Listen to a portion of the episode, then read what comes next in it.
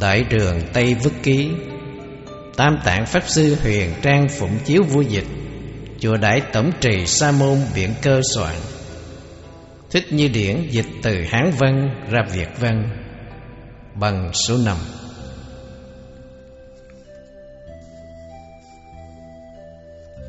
Lúc đó tôi nghĩ rằng cách biệt thế gian tự thấy già suy. Chỉ có đứa bé này mà thôi, vì thấy dừng lại. Vợ tôi không cho sát hại rồi bèn la lên tiếng như thế đó. Ẩn sĩ đáp Ta đã qua đây rồi, Đây là ma lực. Kẻ sĩ cảm ơn mà buồn Việc không thành cho nên phẫn nộ mà chết. Khỏi bị nạn chết cháy Nói rằng cảm ơn sự cứu mệnh mà chết Cho nên ở đây còn gọi là hồ liệt sĩ. Phía tây hồ liệt sĩ có một bảo tháp thờ ba con thú. Lúc Như Lai tu hạnh Bồ Tát đây là nơi thiêu thân ở kiếp sơ, lúc bấy giờ, Trong rừng này có một con cáo, Con thỏ và con khỉ. Tuy khác loại nhưng rất hòa đồng. Lúc bấy giờ, Thiên Đế Thích mới thử lòng người Bồ Tát Hạnh. Xuống trần, hóa hiện một người già Và nói với ba con thú đó rằng Hai trong ba chúng bay đã được yên ổn không còn lo sợ gì nữa? Đáp rằng, Ở đây có cây tươi tốt. Chúng con tuy khác loài nhưng cùng vui và rất an lạc. Lão nhân nói rằng, Nghe nói trong hai ba chúng bay có tình nồng hậu và ý chí thân mật. Đã quên lão già này, Cho nên ta từ xa đến đây để tìm. Bây giờ đói quá, Không có gì để ăn hết. Đáp rằng, Xin Ngài đợi một chút, Chúng con sẽ đích thân đi tìm. Nói rồi chúng tỏ ra các hướng vào rừng để tìm. Con cáo bơi xuống nước bắt một con cá con khỉ vào rừng cây để hái hoa quả. Sau đó cả hai cùng trở lại dân cho ông lão. Chỉ có con thỏ không trở lại, mà đi chơi đâu đó, nên ông lão mới hỏi rằng, Ta xem chung bay chưa hòa hợp lắm. Con khỉ con cáo cùng chỉ hướng, có thể giống nhau, duy chỉ có con thỏ là không trở lại. Chẳng dân đồ ăn gì hết, việc này phải biết đích xác như vậy. Con thỏ vừa nghe sự quả trách, nói với con cáo và con khỉ rằng tập trung đông cốt để làm cho tiều phu làm thịt. Nghe như vậy, con khỉ và con cáo tranh nhau chạy trốn trong cỏ mệt đừ. Thấy lửa cháy giữa con thỏ bảo rằng Thưa ngài, thân con không đáng là bao, cho nên khó thoát được. Hãy nhận thân con là một bữa ăn. Nói xong nhảy vào lửa thiêu thân. Lúc bây giờ lão nhân hiện trở lại thành hình thiên đế thích mới thâu hết tất cả những cốt xương bị chết và than với con cáo và con khỉ rằng Một con đã đến, ta cảm cái tâm này, chẳng những không mất mà còn lại di tích này. Nên gửi lên mặt trăng mà truyền lại cho đời sau. Cho nên, cho đến bây giờ trên mặt trăng vẫn còn con thỏ. Người đời sau kiến trúc nơi này thành bảo tháp từ đây xuôi theo sông Hằng, đi về hướng đông cách 300 dặm đến nước Chiến Chủ. Nước Chiến Chủ chu vi hơn 2.000 dặm. Đô thành giáp với sông Hằng, chu vi hơn 10 dặm. Cư dân giàu có ở sang sát bên nhau. Đất đai màu mỡ dùng để cày cấy trồng trọt. Khí hậu ôn hòa, gió mưa phong tục thuần nhất. Tánh tình con người thô bạo, tà chánh đều tin. Có hơn 10 ngôi già lam có gần một ngàn tăng sĩ tu theo giáo lý tiểu thừa, có hai mươi ngôi đền. Cuộc sống của ngoại đạo hỗn tạp. Phía tây bắc của đại thành, trong vườn chùa có một đại tháp do vua Ai Dục xây. Theo người Ấn Độ xưa nói rằng nơi này có sát lợi của Như Lai độ một đấu. Ngày xưa Đức Như Lai ở đây trong bảy ngày, vì trời người và mọi loài mà thuyết pháp. Bên cạnh đó cũng có một nơi di tích của ba vị Phật trong quá khứ ngồi thiền và kinh hành. Gần đó lại có tôn tượng của Đức Từ Thị Bồ Tát. Tượng tuy nhỏ nhưng rất uy nghi và có thần sắc. Những chuyện linh ứng, biến hóa đều khởi đi từ chốn này. Phía đông Đại Thành đi hơn 200 dặm, đến chùa A Tỳ Đa Yết Sách Noa. Chu vi rất rộng và điêu khắc công phu. Hoa lá trên mặt hồ và lầu các hai bên giao nhau đã tạo nên cảnh rất sinh động. Tăng đồ rất trang nghiêm, mọi người kính nể. Nghe người xưa thuật lại rằng, ngày xưa từ núi Tuyết Sơn, phía bắc thuộc nước Đỗ Hóa La, có ba vị sa môn vui học. Hai trong ba người cùng một ý, lễ bái tụng niệm và an nhàn. Mỗi người như vậy tự nói rằng, Diệu lý thâm sâu khó có thể dùng ngôn từ để đàm luận và nghiên cứu. Nhưng thánh tích thì đã sờ sờ ra đó có thể tìm hiểu được. Nghi hỏi chưa đến đâu mà sao xem thánh tích được. Rồi sau đó hai trong ba người đấu trưởng với nhau rồi ra đi. Khi đến Ấn Độ, họ ở trong những ngôi chùa. Có lúc nơi xa xôi, không tìm chỗ ở được.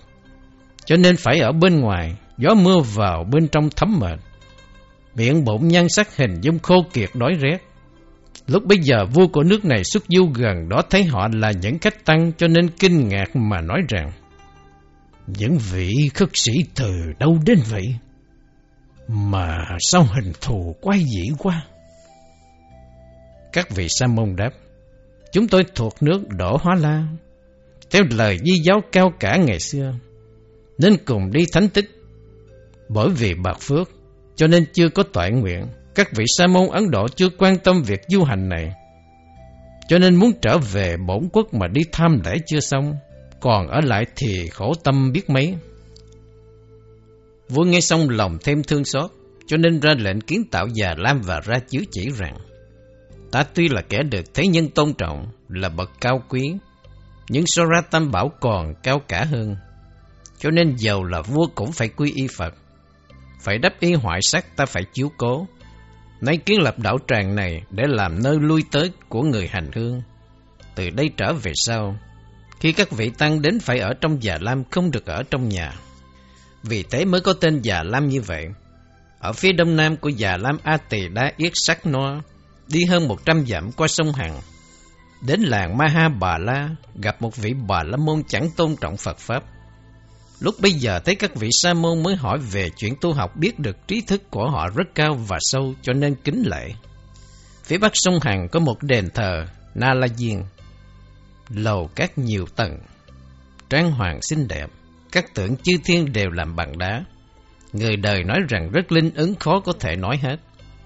Phía đông của đền thờ Na La Diên đi hơn 30 dặm, có một bảo tháp, do vua A Dục dựng nên.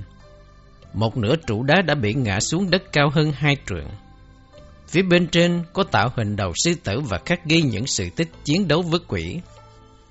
Ngày xưa ở nơi này có một khu rừng bị quỷ chiếm. Có uy lực lớn chờ bắt người ăn thịt uống máu, sát hại rất nhiều sinh linh. Vô cùng khốn khổ. Đức Như Lai thương chúng sanh không muốn thấy sự chết này nên dùng thần thông biến hóa để dụ các loài quỷ này dẫn chúng quy y và thọ giới không sát sanh. Các loài quỷ vâng theo lời dạy, vây quanh hòn đá và thỉnh Phật ngồi. Nguyện nghe chánh pháp và hết sức giữ gìn. Từ đó về sau không còn ai sợ nữa. Cả hai bên đến ngồi bên phiến đá, có đến số ngàn mà đá kia không thể lay chuyển. Nơi đây có rừng cây và ao nước bao bọc tả hữu, cho nên người đến đây tâm rất lắng động. Gần nơi hàng phục quỷ có một số chùa, tuy đa phần bị hư hoại, nhưng vẫn còn tu sĩ. Tất cả tu theo giáo lý Đại Thừa. Từ phía đông nam đi hơn một trăm dặm nữa, đến một bảo tháp. Bảo tháp đã nghiêng và cao hơn mấy chục mét. Chuyện xưa kể lại rằng, sau khi Như Lai diệt độ, khi tám ông vua của tám nước phân chia xá lợi của Phật, phần xá lợi mà ông bà La Môn nhận không còn mà gửi hết cho các vua. Ông ta mang bát không trở về, sau đó được xá lợi, dính vào bát nên tạo thành tháp này. Sau đó để bình bát vào bên trong nên có tên như vậy. Sau này vua ai dục cho mở tháp và lấy xá lợi trong bát ra để kiến tạo một bảo tháp khác. Khi mặt trời lên, phóng quang minh từ phía đông bắc tháp đi qua sông Hằng hơn 145 dặm đến nước Phệ Xá Phong trong ngoặc Tỳ Xá Ly. Nước Tỳ Xá Ly chu vi hơn 5.000 dặm, Đất đai màu mỡ, hoa quả, xanh tươi, đặc biệt là xoài và mía. Nơi đây có nhiều nông sản quý, khí hậu phong tục tập quán thuần chất. Dân thích làm phước ưa học tập, tà chánh đều tinh lẫn lộn. Có hơn 100 ngôi già lam đa phần bị hư hoại chỉ còn lại 35 ngôi. Tăng tín đồ rất ít, đền thờ hơn 10 ngôi, ngoại đạo sống hỗn tạp. Những người tu lõa thể rất nhiều, thành tỳ xá ly cũng đã bị loan lỗ hư hoại. Dấu tích ngày xưa còn lại nơi đây chưa vi khoảng 67 dặm. cung thành chu vi bốn dặm rưỡi, ít có người ở. Cung thành ở phía tây bắc năm dặm sáu, đến một ngôi già lam. Tăng sĩ nơi đây cũng ít, họ học theo phái tiểu thừa chánh lượng bộ. Bên cạnh đó một bảo tháp, ngày xưa Đức Như Lai đã nói kinh tỳ ma la cật trong ngoặc duy ma cật tại đây. Đây là nơi mà trưởng giả đã hiến bảo cái quý. Ở tại phía đông này có một bảo tháp, ở đó Ngài Xá Lợi Phất đã chứng được quả vô học. Phía đông nam nơi Ngài Xá Lợi chứng quả có một bảo tháp do vua Tỳ Xá Ly kiến lập. Sau Phật nhập Niết Bàn, tiên vương của nước này cũng được xá lợi khi phân chia cho nên xây dựng bảo tháp này. Có truyền thuyết rằng, ở trong này xá lợi như lai một học, khoảng 10 đấu. Vua A Dục mở ra lấy 9 đấu, chỉ còn lưu lại một đấu. Sau đó có vị quốc vương muốn khai mở tiếp để tìm, thì đất ở đây chấn động nên chẳng dám khai mở. Từ phía tây bắc có một bảo tháp do vua A Dục dựng nên. Bên cạnh có một trụ đá cao 56 thước ta. Bên trên thì có tượng đầu sư tử. Phía nam trụ đá có một cái hồ. Nơi đây những con khỉ đã hầu cận Phật.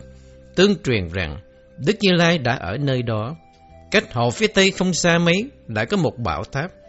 Có những con khỉ chờ Đức Như Lai đặt bát chúng đem mặt đến. Cách hồ về phía nam không xa mấy nơi đây những con khỉ dân cúng mặt cho Phật. Phía tây bắc của hồ có xây dựng hình tượng những con khỉ. Cách ba dặm về phía đông bắc ngôi già lam có một bảo tháp, là nơi cũ của ông Duy Ma Cật. Có nhiều điềm linh dị. Từ đây chẳng bao xa, có một thần giá còn một bờ gạch. Tương truyền rằng, trưởng giả Di Ma Cật thể hiện tật bệnh mà thuyết pháp. Đi cách đây không xa mấy, có một bảo tháp là nơi nhà chứa những đồ quý. Từ đây đi không xa mấy, có một bảo tháp, đó là vườn xoài nơi ni chúng ở nơi mà di mẫu của Phật cùng các vị tỳ kheo ni chứng nhập Niết Bàn ở nơi này. Cách ngôi Già Lam về phía bắc ba dặm tư có một bảo tháp là nơi Như Lai chuẩn bị đi về nước Câu Thi Na. Khi Đức Phật nhập Niết Bàn, người cùng phi nhân đi theo Thế Tôn đến đây thì dừng lại. Kế tiếp phía tây bắc không xa có một bảo tháp. Đây là nơi Đức Phật nhìn thành tỳ xá ly cuối cùng. Cách không xa về phía nam có một tinh xá, Phía trước có xây dựng một tinh xá, đây là nơi vườn xoài một nữ thí chủ cúng cho Phật. Phía bên vườn xoài có một bảo tháp, đây là nơi Như Lai bảo rằng Như Lai sẽ vào Niết Bàn. Không xa cách nơi thông báo một thời kỳ nhập Niết Bàn. Có một bảo tháp là nơi mà một ngàn người con gặp mẹ. Tích xưa kể lại có một vị tiên nhân ẩn cư trong hang động. Thời tiết giữa mùa xuân khí trời tốt tươi, có một con nai sắp sanh con đi uống nước. Thấy dáng nai đi qua, tiên nhân bắt giữ để nuôi. Một hôm bảo nai đi tìm lửa, bỗng dưng tiên thấy dưới chân nai có một đóa hoa sen khi nai đến gần vị tiên. Thấy vậy lấy làm kỳ lạ, bèn ra lệnh đi quanh thảo lư tự nhiên được lửa. Nai mẹ vâng lời như vậy, khi được lửa xong thì lui. Lúc bấy giờ Phạm Vương dạo chơi tìm bông hoa. Sự thấy việc lạ lùng kinh dị nên đem cả hai cùng về. Có người tiên đoán rằng nay sẽ sinh một ngàn đứa con. Nghe như vậy và ngày tháng đầy đủ thì sinh ra một hoa sen mà hoa sen đó có ngàn cánh. Mỗi cánh như vậy có một đứa bé ngồi. Nay cái ấy không biết, nên đem ném xuống sông Hằng. Có một con chim tha hoa ấy đến bên vườn, vua hạ xuống. mới vàng và bảo cái che chở. Hoa sen nở ra một ngàn đứa bé. Nhà vua lấy sữa để nuôi lớn lên, chúng rất mạnh khỏe. Lúc bây giờ thành một ngàn chàng trai mang binh hùng mạnh đi chinh phạt bốn phương. Tại nước này, Phạm Vương nghe được rất lo toan. Binh lực không địch được, không thể xuất quân. Lúc bây giờ con nay mẹ biết con mình, cho nên nói với vua rằng, nếu mà đánh thì trên dưới sẽ không hòa, dù là giặc hay trung, khôn hay dại sẽ thất bại trước sức hùng mạnh không thể địch nổi. Vua chưa tin điều đó nên lo lắng vô cùng, con nai cái lên thành chờ. Một ngàn người con và binh lính đến vây thành, con nai cái bảo, đừng có phản nghịch, ta là mẹ các ngươi, các ngươi là con ta. Một ngàn người con nói, sao nói bậy vậy? Con nai cái lấy tay chỉ vào hai vú, liền chảy ra một ngàn giọt. Nhờ thiên tánh chiêu cảm nên sữa vào thẳng trong miệng của họ. Vì vậy họ giải giáp trở lại với dòng tích. Sau đó hai nước giao hảo với nhau và bá tánh được an lạc. Không xa, Cách nơi một ngàn đứa con quy thuận có một bảo tháp ghi lại dấu tích nơi đây ngày xưa Đức Như Lai đã đi kinh hành. và Ngài lấy tay để chỉ đại chúng rằng Ngày xưa ta ở đây quy thuận trở về thân tộc một ngàn đứa con đó, tức là một ngàn vị Phật trong hiền kiếp này. Đó là sự tường thuật có trong kinh bổn sanh, và ở phía đông nơi này lại có một bảo tháp được dựng lên. Nơi đó ánh sáng chói lọi, ai kỳ nguyện sẽ được tòa ý, mà Như Lai nói trong kinh phổ môn Đà La Ni. Nhà cửa giảng đường đều còn dấu vết nơi đây. Không xa mấy, cách giảng đường có một bảo tháp, ở giữa đó có một nửa thân xá lợi của Ngài A Nan. Từ đây chẳng xa mấy lại có hàng trăm bảo tháp khác.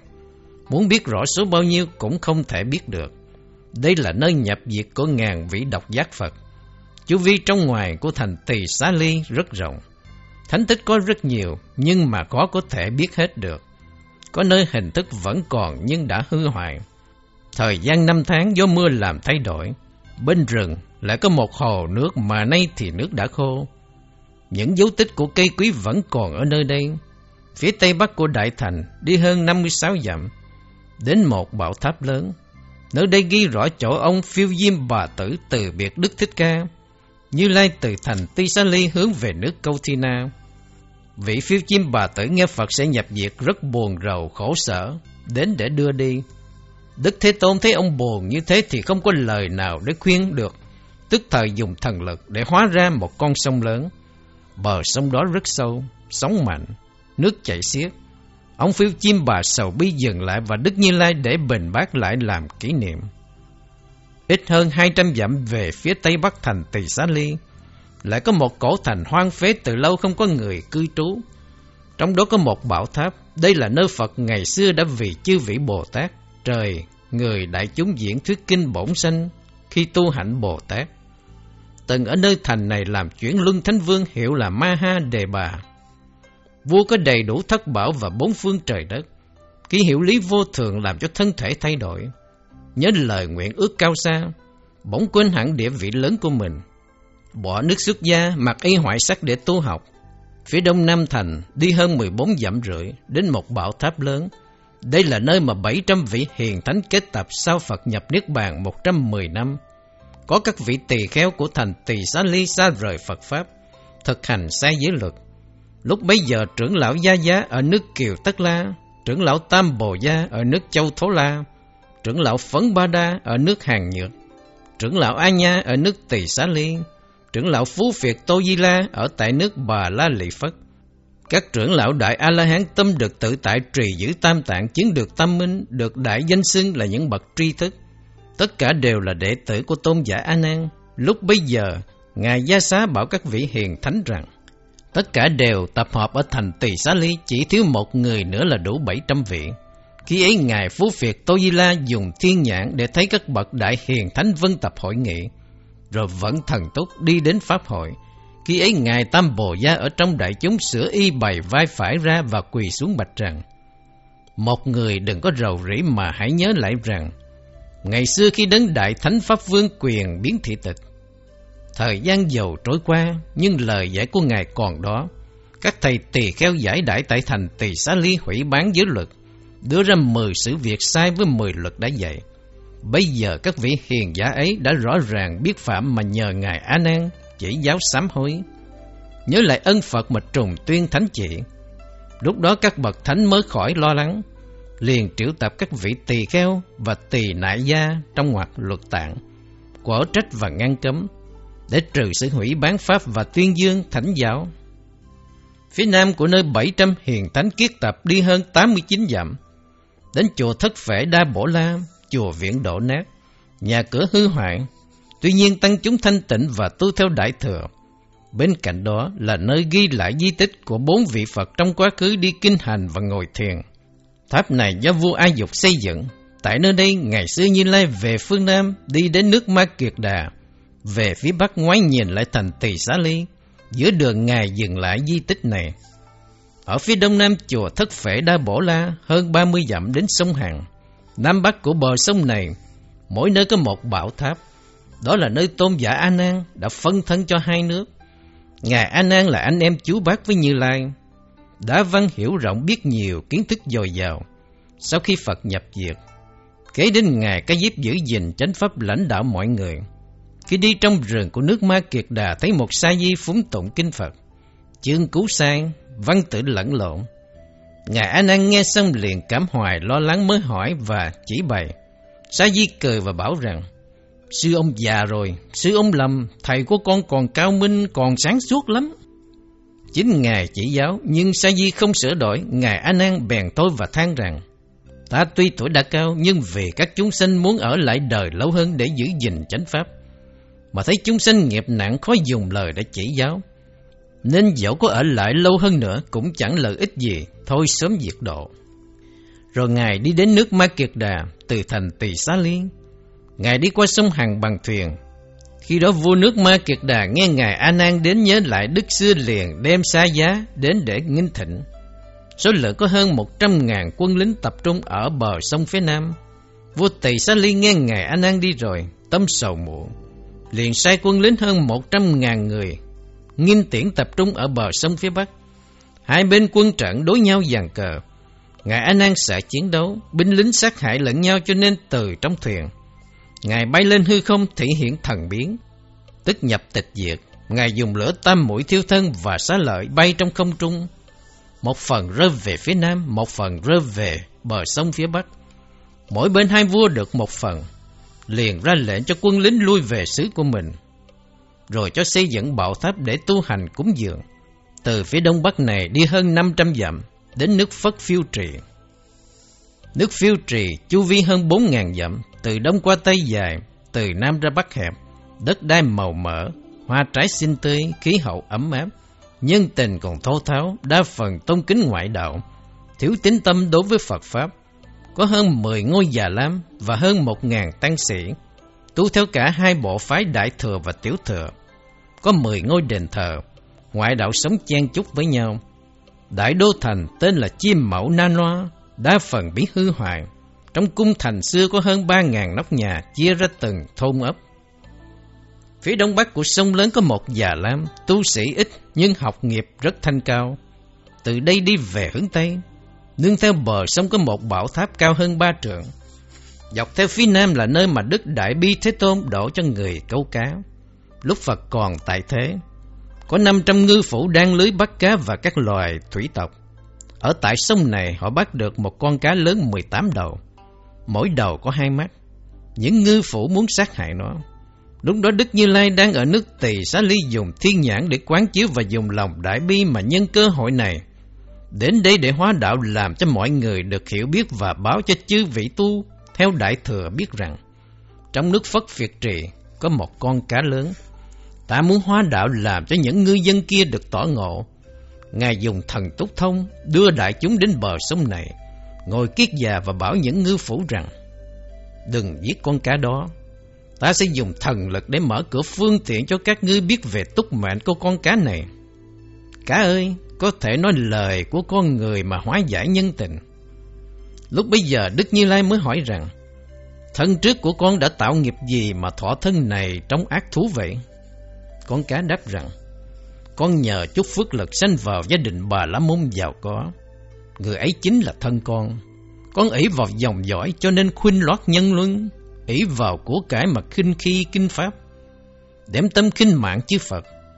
Dùng lời cực ác để nhục mạ chúng tăng. Ví chúng tăng như các loài lạc đà, voi ngựa. Do ác nghiệp này mà thọ thân cá. Nhưng nhờ một chút thiện duyên Con sanh gặp thời Phật còn tại thế. Còn thấy được sự giáo hóa của Phật. Còn được nghe lời giải của Ngài. Do đó mà xin sám hối tội nghiệp đời trước đã làm. Như lấy tùy theo căn cơ nhiếp hóa Từ đó khai đạo. Nhờ nghe Pháp con cá liền thác.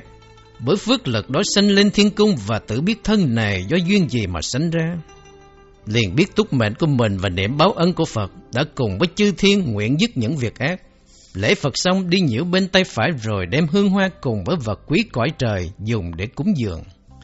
Nhân cơ hội này, Đức Phật thuyết diệu Pháp cho ngư dân, họ nghe xong liền tỏ ngộ, chân thành lễ sám, đốt lưới và thuyền quy y thọ Pháp.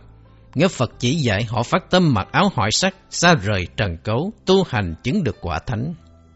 Phía đông bắc, nơi độ, cho những ngư dân đi hơn một trăm dặm, đến cổ thành phía tây. Tại đây có một bảo tháp do vua A Dục xây cao hơn một trăm mét.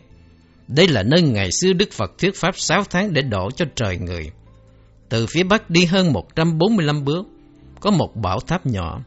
Chính nơi đây ngày xưa Đức Như Lai vì các tỳ kheo mà chế giới. Tiếp đến phía tây chẳng bao xa, lại có bảo tháp thờ tóc và móng tay của Như Lai. Như Lai ngày xưa ở nơi đây, những người trong ấp đem hương hoa đèn quả đến cúng dường công việc. Từ phía tây bắc này đi hơn 1.450 dặm, vào đậm của núi thuộc nước Nibala. Nước Nibala chu vi hơn 4.000 dặm, nằm trong núi tuyết, đô thành chu vi hơn 20 dặm. Núi sông giao nhau, nên lúa thóc và hoa quả rất nhiều. Nơi đây sản xuất đồng đỏ, trấu đuôi dài và chim chóc. Tiền dùng trao đổi bằng đồng đỏ, khí hậu lạnh có gió nhiều và phong tục bí hiểm. Tánh người can cường, niềm tin hời hợt, không học tập mà cũng chẳng có nghề nghiệp gì. Hình tướng khó coi, tà chánh đều tin. Chùa viện và đền thờ liên tục gần nhau. Hơn hai ngàn tăng sĩ tu theo cả đại thừa lẫn tiểu thừa. Số người theo ngoại đạo bao nhiêu thì không biết. Vua thuộc dòng sắc đế lợi, dòng dõi phiêu chim ba, chí học thanh cao thuần tính Phật Pháp. Gần đây có vua tên là Ô Luân Phạm Ma là bậc thạc học thông minh, tự soạn ra thanh minh luận. Vua là người trọng học vấn, cung kính đạo đức và những gì mới lạ. Đô thành phía đông nam có một cái hồ rất nhỏ. Người ta dùng nước này để dập lửa cháy. Từ đây lại đi về nước Tỳ Xá Ly, phía nam đi qua sông Hằng, đến nước Ma Kiệt Đà. Đại đường Tây Vức Ký hết quyển 7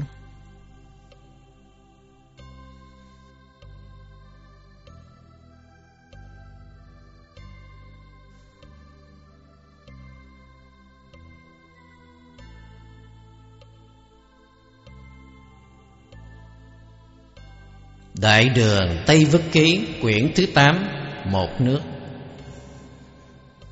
Đại Chánh Tân Tu, Đại Tạng Kinh quyển thứ 51 thuộc sử truyện bộ thứ 3 Từ trang 867 đến trang 948 gồm 12 quyển. Do Ngài Huyền Trang đời nhà đường dịch, Ngài Biển Cơ soạn lại, Sa môn Thích Như Điển, Phương trưởng chùa Viên Giác Đức Quốc, Dịch từ tiếng Hán sang tiếng Việt. Quyển này bắt đầu từ ngày 22 tháng 11 năm 2003 tại Tu Viện Đa Bảo Úc Đại Lợi, trong mùa nhập thất với sự trợ dịch của tỳ kheo thích đồng văn, tỳ kheo thích hạnh giới, thứ tự kinh văn số 2087.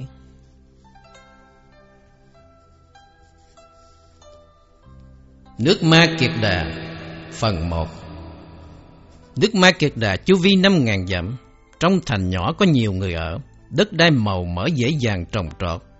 Có nhiều loại lúa hạt rất to, mùi thơm đặc biệt và màu sắc lóng lánh. Tục lệ hay dùng lúa gạo để cúng dường. Đất trồng trọt nằm dưới thấp, cư dân ở miền cao, xâm mùa hạ và trước mùa thu. Dân chúng bơi thuyền trên sông, phong tục thuần chất, khí hậu ôn hòa, rất ưa học hỏi và tôn kính Phật Pháp. Có hơn 50 ngôi già lam và 10.000 tăng sĩ có nhiều phái tu tập theo Đại Thừa Giáo, có 10 ngôi đền thờ, ngoại đạo sống hỗn tạp. Phía nam sông Hằng có một thành cổ, chu vi hơn 70 dặm, đã hoang phế chỉ còn lại dấu tích ngày xưa. Chuyện xưa kể lại rằng nơi đây có người tuổi thọ không lường được. Thành này có tên là Câu Tô Ma Bổ La, trong ngoặc hương hoa cung thành. Vương cung có nhiều hoa nên gọi như vậy. Đa phần người ta sống thọ đến một ngàn tuổi, cho nên có tên gọi là ba tháp phóng tử thành trong ngoặc ba liên phất. Đầu tiên có người Bà La Môn học rộng tài cao, có hơn một ngàn người học trò đến học. Những người học trò đó từ xa đến thăm học. Có một thư sinh bồi hồi thất vọng, người đồng liêu hỏi, sao mà buồn thế? Có nhiều việc ràng buộc và ám ảnh. Thời gian năm tháng chất chồng mà không thành công học nghiệp, nhớ lại việc này mà lo buồn vậy thôi. Người bạn đồng học vui miệng nói rằng Anh nên đi tìm vợ đi Kế đó giả lập ba người bên nhà trai và hai người bên nhà gái cùng ngồi thuyền nói chuyện với nhau dưới gốc cây. Thì người con gái trong cây nghe được. Lúc ấy cây đang ra trái tốt đẹp bày ra đám cưới mong muốn được kết duyên. Cha cô gái nhận được cành hoa của người thư sinh và nói rằng Thật là tốt thay không có lời nào nói hết được. Tâm hồn của thư sinh rất là vui vẻ. Mặt trời lặn xuống trở về lưu luyến không cùng. Người bạn đồng học nói rằng, Trước chỉ nói vui vậy mà bây giờ thành tốt thật. Trong rừng lúc ấy, những con thú đang tàn sát với nhau mà tư sinh kia thì hay lui tới gốc cây này. Khi màn đêm buông xuống, ánh sáng khác trong rừng nổi lên. Tiệc cưới bày ra la liệt. Trong chốc lát đã thấy ông lão đến an ủi, dẫn thêm một người thiếu nữ. Tân Lan từ trong bước ra với y phục đẹp đẽ và âm nhạc tấu lên, ông già chỉ thiếu nữ và bảo, Đây là phòng của vợ chồng con. Thế rồi họ ca hát yến tiệc trong bảy ngày. Người bạn học nghĩ rằng bạn mình bị thú dữ hại nên mới đi tìm. Liền thấy ngồi một mình dưới tàn cây mà đối đáp với người khách ở bên trên, người bạn bảo cùng đi về mà hắn chẳng chịu theo. Sau đó tự vào trong thành để gặp người thân, nói lại đầu đuôi câu chuyện. Nghe xong người ta kinh ngạc, những người bạn cùng đi vào trong rừng và thấy cây hoa là một con người đi qua đi lại được. Lão ông là người tiếp rước nói chuyện, bày bánh, tấu âm nhạc cho khách nghe. Khi các người bạn trở lại thành thì báo tin cho xa gần biết rằng cuối năm thì sanh được một đứa con trai. Đồng thời người vợ nói, em bây giờ phải trở về nhưng chưa muốn xa lìa mà thích ở lại cho qua mùa lạnh. Người vợ nghe đầy đủ và thưa với lão ông. Đoạn thư sinh nói, Niềm vui của con há phải có quê hương, nay ta sẽ làm phòng ốc không khác điều mong ước của con, và cho người làm việc này thành công không tới một ngày. Thành hương hoa cũ dời sang ấp này vì người con cũ của vị thần xây nên thành này. Từ đó về sau, thành này có tên là Ba Tháp Phấn Tự. Phía bắc của cố cung có một trụ đá cao hơn 10 thước là nơi mà vua A Dục cho làm một cái địa ngục. Sau khi Đức Thích Ca nhập Niết Bàn 100 năm, vua A Thâu Giá trong ngoặc A Dục Vương là cháu của vua Tần Tỳ Ba La trong ngoặc Tần Bà Sa La. Từ thành Vương Xá đã dời đô về Ba Thác Phấn, kiến trúc phía bên ngoài vòng thành cổ. Năm tháng trôi qua chẳng còn dấu tích, bây giờ chỉ lưu lại nền móng mà thôi. Ở đây Già Lam, đền thờ cùng bảo tháp dấu tích còn lại hơn cả trăm, nhưng loại tốt chỉ còn hai ba cái. Phía bắc của cố cung, giáp với sông Hằng, bên trong thành nhỏ có đổ ngàn nóc nhà. Sau khi vua A Dục tức vị liền, cho xây dựng nên một địa ngục để tác hại sanh linh. Chu vi rất rộng rãi, có nhiều chỗ ở, có hầm lửa, có nước dân, có đao kiếm cùng các cực hình, và các chỗ thọ khổ bắt những kẻ hung ác làm ngục chủ. Đa phần là những người phạm tội trong nước.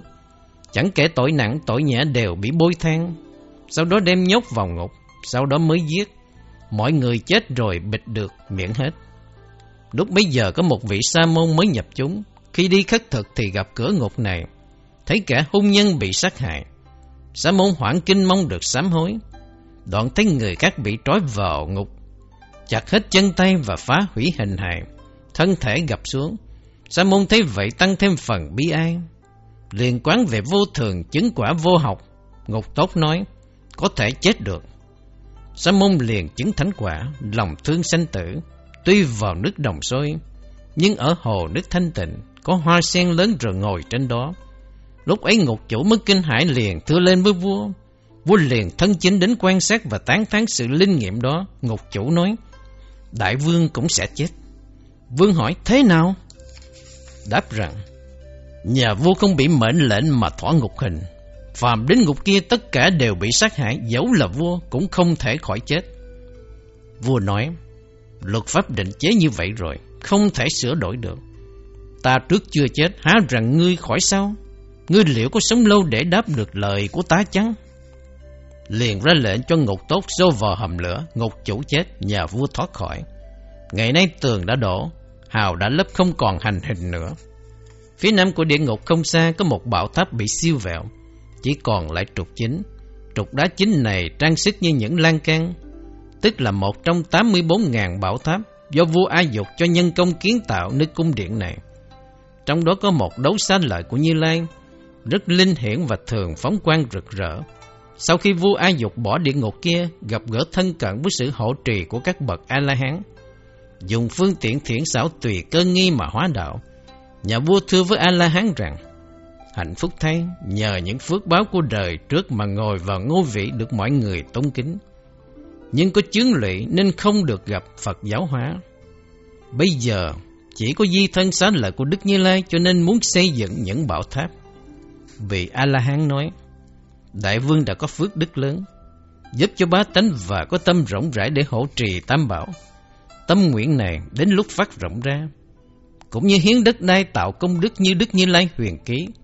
Vua A Dục nghe xong tâm rất hoan hỷ, triệu tập các thần mà ra lệnh rằng, Giáo pháp của Đức Phật làm lợi lạc tất cả các loài hàm linh nên phải vui mừng. Ta nay có túc duyên đời trước làm được bậc tôn quý trong loài người, nên phải cúng dường sửa sang di thân của Đức Như Lai. Nãy ra lệnh cho chư thần hãy cùng ta hợp ý xây dựng tháp miếu để thờ xá lợi Phật tại cõi diêm phù này. Phát tâm là việc của ta, còn công đức ấy có thành tựu hay không là việc của các ngươi. Vì phước ấy có lợi lạc hay không, không phải chỉ riêng một mình ta mà được. Khi tuyên bố việc đã xong, sau đó tiếp tục công việc, chư thần lãnh thọ thánh chỉ rồi bắt đầu hưng công. Sau đó lại đến thỉnh cầu vua A Dục để liên hệ với tám nước xây dựng các bảo tháp, rồi cho các vị thần đem sánh lỡ vào thờ. Sau đó vua nói với vị A-la-hán rằng, Ta muốn tất cả các nơi đều cùng lưu xá lợi. Tâm tuy là vậy, nhưng sự việc khó thành. Vị A-la-hán đáp, Vua ra lệnh cho các thần đến kỳ hạn mà chưa ổn thì mới ra tay, đến lúc đó mới đưa xá lợi vào. Vừa y lời ra lệnh cho chư thần như thế, phải làm trong một ngày. Sau đó vua A Dục quan sát phong cảnh ngay giữa giờ ngọ. A-la-hán liền vẫn thần thông, lấy tay che mặt trời, và những nơi xây dựng đều được hoàn tất. Cùng lúc đó mọi việc xong xuôi, bên cạnh bảo tháp này không xa có một tinh xá. Trong đó có một viên đá lớn còn lại dấu chân của Như Lai, chiều dài 8 tấc, chiều ngang 6 tấc. Cả hai bên đều có hình luân xa và cả 10 ngón chân đều có hoa văn. Có lúc có hình con cá chiếu ra ánh sáng. Ngày xưa khi Đức Như Lai thâu thần tịch diệt, nhìn về nước Câu Thi Na ở phương Bắc và hướng về nước Ma Kiệt Đà ở phương Nam. Ngài đứng trên tảng đá này nói với A Nan rằng, đây là nơi cuối cùng ta lưu dấu bàn chân lại rồi sẽ nhập Niết Bàn. Còn nước Ma Kiệt Đà, trong một trăm năm sau có vua A Dục là vị mệnh thấy quân vương sẽ đến đây đóng đô, hỗ trì tam bảo. Ra lệnh cho hàng trăm vị thần và sau khi vua A Dục tức vị, sẽ thiên đô đến đây. Chung quanh di tích tảng đá này và sau đó xây dựng cung thành để thân cận cúng dường. Sau đó vua các nước muốn đem tảng đá này đi, nhưng mọi người không ai có thể di chuyển nổi.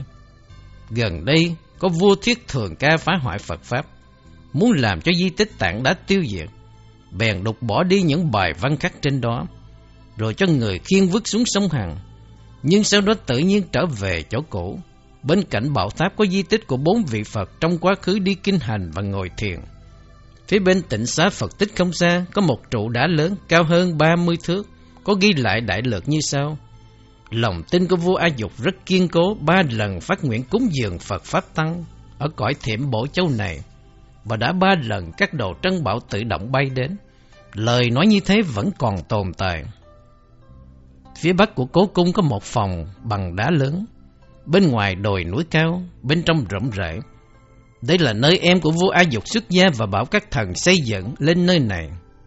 Người này cùng mẹ với vua A Dục tên là Ma Ê Nhân Đà La, sinh từ dòng dõi quý tộc, được phong làm vua. Dân chúng xứ Sa Đà Tòng Bộ rất phẫn nộ, cho nên các lão thần trong nước thưa với vua rằng, Kiều đệ tác quay tác quái quá lắm rồi. Phàm để kỹ cương được tốt đẹp phải lấy luật nước để trị. Khi dân chúng hòa bình thì vua chúa mới yên ổn. Đây là nguyên tắc tử ngàn xưa được giải dỗ đến ngày nay. Mong cho tục lệ của nước còn tồn tại thì phải giữ lấy quốc pháp. Vua A Dục vì em mình khóc nói rằng, Ta thừa tới công việc này mà làm cho sanh linh. Làm sao đồng bào Há có thể quên được cái lòng chiếu cố của ta? Không có khuôn phò phép nước đừng nên đạp đổ pháp luật. Trên ta xấu hổ với tiên linh, dưới thì mọi người bức bách. Ma ê nhân Đa La cúi đầu tạ tổ và nói rằng chẳng tự mình cẩn trọng làm cho trái hiến, dám lụy vào hiến. Xin cho tái sinh trong vòng bảy ngày. Hãy cho vào trong phòng tối giữ gìn cẩn thận, đem đồ ăn để bên trên để cung cấp. Kẻ giữ phòng nói rằng, đã qua một ngày rồi còn sáu ngày nữa. Đến ngày thứ sáu rất là lấy làm lo lắng thân tâm thay đổi chuẩn bị chứng quả. Bảy linh hư không dùng thần lực tìm ra khỏi trần tục. Xa rời phòng ở, vua A Dục đích thân đến nói rằng, ngày xưa quốc lục của nước câu rất nghiêm khắc. Há tự ý đi khỏi nơi đây để chứng thánh quả, xong rồi chẳng có hệ lụy nào trở lại nước sau Người em đáp, xưa nay bị lưới ái ràng buộc tâm này vào âm thanh sắc đẹp. Bây giờ ra khỏi chỗ nguy hiểm có ý đi khỏi sân cốc này, nguyễn bỏ nhân gian vào trong hang động. Vua nói, muốn tâm được thanh tịnh hà tất phải ở chỗ núi non, ta vì ý chí của ngươi sẽ làm cây đại thọ. Rồi ra lệnh chư thần rằng, ngày hôm nay ta chuẩn bị những đồ trân quý, ngươi cũng nên đến đó cùng ta. Mỗi người mang theo một tảng đá lớn để tự làm chỗ ngồi cho mình. Các quan quân vân mệnh đến vào nơi hội họp xong, vua bảo các quan rằng, hãy xếp những viên đá ngồi thành một cái phòng trống. Trong vòng một ngày các quan làm xong, vua A Dục thân chinh đến bảo em ở phòng này. Phía bắc cố cung có địa ngục, có một cái nồi đá, do vua A Dục ra lệnh các vị thần tạo nên đồ đựng thức ăn cho tăng. Phía tây nam của cố cung có một núi đá nhỏ, trong núi có hơn 10 động đá. Vua A Dục đã vì các vị A-la-hán mà ra lệnh các quan tạo ra. Bên cạnh đó, có một đài cao cũng được dựng bằng đá. Phía dưới mặt hồ yên lặng trong suốt, mà người của nước láng giềng đến đây nói rằng đây là nước thánh. Nếu mà uống được nước này, tội sẽ được tiêu diệt. Phía tây nam của núi có năm bảo tháp, chỉ còn nền móng siêu vẹo, không biết cao bao nhiêu. Từ xa nhìn đến thấy cao như núi và lớn cả hàng trăm bước. Người đời sau đã cho kiến thiết tu bổ lại trên đó những bảo tháp. Theo truyền ký của Ấn Độ nói rằng, ngày xưa khi vua a Dục xây dựng xong 84.000 tháp rồi, có dư năm đấu xá lợi cho nên đặc biệt đã tôn trí vào trong năm bảo tháp này để chế ngự nơi đây. Rất linh hiển kỳ dị. Có khi ngũ phần pháp thân của Như Lai biểu hiện ở nơi đây. Người nhã lòng tin thì bàn tán rằng, ngày xưa vua Nang Đà xây dựng tháp ở nơi đây để chứa những trân bảo. Sau đó, vua chẳng thấy có tính tâm sâu dày khi nghe lời dĩ nghị trước. Bèn khởi tâm tham cùng với quân sư đến đây để khai quật lên Đất liền chấn động núi nghiêng mây che khuất mặt trời. Trong bảo tháp ấy có tiếng vang lên, đồ sĩ tốt voi ngựa. Nghe vậy, hoảng sợ bỏ chạy và nói rằng, sự dĩ nghĩ tuy nhiều nhưng mà chưa có điều gì xác nhận được. Bây giờ trông thấy điều này mới tin là sự thật.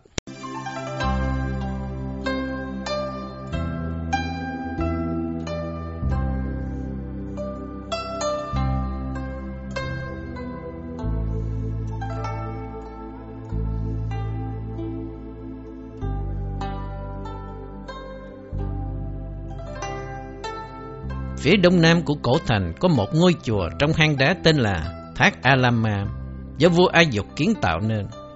Đây là lúc vua A Dục mới phát tính tâm đối với Phật Pháp, biết tôn trọng nên kiến thiết chùa để trồng thiện căn.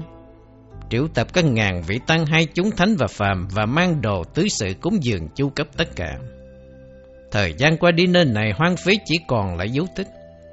Bên chùa có một bảo tháp lớn, tên là Ama Lạc Già đó cũng là tên thuốc của trái cây Ấn Độ này. Khi vua A Dục bị bệnh biết rằng không còn sống bao lâu nữa, muốn xả bỏ những thứ đồ trân quý, muốn trồng ruộng phước, quyền thần chấp chính khuyên răng mọi người chớ có ham muốn. Từ đó về sau, khi người ta ăn thì còn giữ lại trái amala Cuộc vui nửa chừng như trái cây vừa bị bỏng lửa, liền hỏi các thần rằng, ai là chủ cõi thiểm bộ châu này? Chư quan đáp rằng chỉ có đại vương thôi. Vua đáp, chưa hẳn thế. Ta nay không còn là chủ nữa. Ta chỉ có nửa trái cây này là còn nguyên đúng không? Giàu có trong thế gian này rất nguy hiểm cũng giống như là đèn trước gió. Tước vị càng lớn, danh càng cao. Khi lâm chung cũng thiếu thốn thôi. Thấy bị oai quyền đè bẹp. Thiên hạ cũng chẳng bằng nửa trái cây này. Rồi ra lệnh cho các quan và nói rằng Đem nửa trái cây này vào vườn gà cúng thí cho chúng tăng, hãy nói như thế này. Ngày xưa có một ông chủ ở Thiểm Bộ Châu, bây giờ là vua của nửa trái A Ma Lạc. cúi đầu trước đại chúng tăng nguyện thọ cho bữa thí tối hậu này. Phàm ai có những gì sở hữu đều bị hoại diệt. Duy chỉ có nửa trái cây này còn tồn tại. Hãy thương những kẻ nghèo khó, hãy trồng những phước đức lâu dài. Lúc bây giờ trong chúng có một bậc thượng tọa nói như thế này. Đại vương ai dục kiếp trước làm phước rất nhiều. Bây giờ thân đã tật bệnh, gian thần nhiếp chánh. chứa của phi pháp mà cũng chỉ có nửa trái cây. Tuy nhiên họ thay vua đến cúng thí cho chúng tăng. Liền bảo ông tri sự đổ nước vào nấu canh cho chúng rồi thâu hạt lại. Bắt đầu xây bảo tháp. Với ân đức đó, vua được khỏe mạnh trở lại. Phía bên tây bắc của bảo tháp a ma lạc già có một chùa cổ. Trong đó có một bảo tháp, thường nghe tiếng chuông, nói chung trong già lam. Hơn một trăm vị đều là những người đặc biệt học cao biết rộng, đã bịt miệng được những kẻ ngoại đạo. Sau đó chúng tăng bị suy yếu. Nhưng mà những kẻ sau này chưa có ai kế tục giống như người đi trước được. Ngoại đạo lấy chuyện này để răng dạy. Các ngoại đạo huấn luyện thành nghề nghiệp rồi phát thẻ triệu tập hàng ngày đến tăng lữ đến tại tăng phòng lớn tiếng bảo rằng Phàm đánh kiền trùy để triệu tập người học lại Thì kẻ ngu kia xin dừng đi đừng đánh nữa rồi thưa với vua để xem ai thắng bại Vì ngoại đạo là những kẻ cao tài thật học Còn tăng đồ nói về những vấn đề luận nghị rất thô thiển và cạn cợt Cho nên ngoại đạo bảo rằng họ đã thắng và từ nay về sau chứ Tăng ở chùa không được đánh kiền chùy để vân tập chúng nữa. Nhà vua theo lời ước lệ như đã thảo luận đó, Tăng đồ nhận sự sỉ nhục rồi thối lui. Suốt trong 12 năm trường, không đến một tiếng chuông nào cả.